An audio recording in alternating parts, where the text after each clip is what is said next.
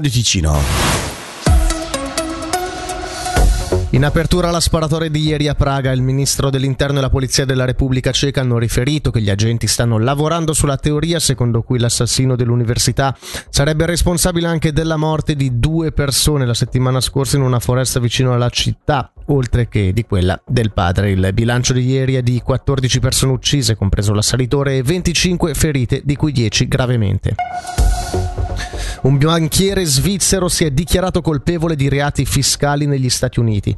Tra il 2008 e il 2014 avrebbe aiutato ricchi clienti statunitensi a nascondere i loro patrimoni alle autorità americane in conti presso la IHAG Privat Bank di Zurigo. Vin Diesel accusato di violenze sessuali, una sua ex assistente ha fatto causa all'attore per fatti che sarebbero avvenuti nel 2010 durante le riprese di Fast and Furious 5 nello stato americano della Georgia. È referendum in Capriasca contro la decisione del Consiglio Comunale di vendere l'ex casa comunale di Lugaggia. A lanciarlo il gruppo Onda Rossa in collaborazione con Verdi e PAC.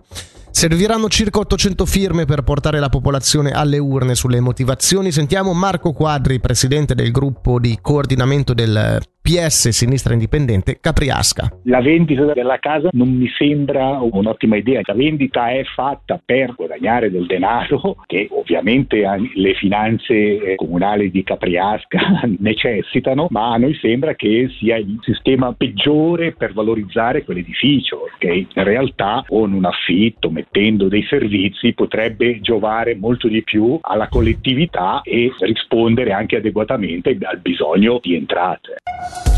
Per la meteo nel sottocenere abbastanza soleggiato e ventoso, altrove nuvolosità più estesa, temperatura minima tra 3 e 8 gradi, massima fino a 17.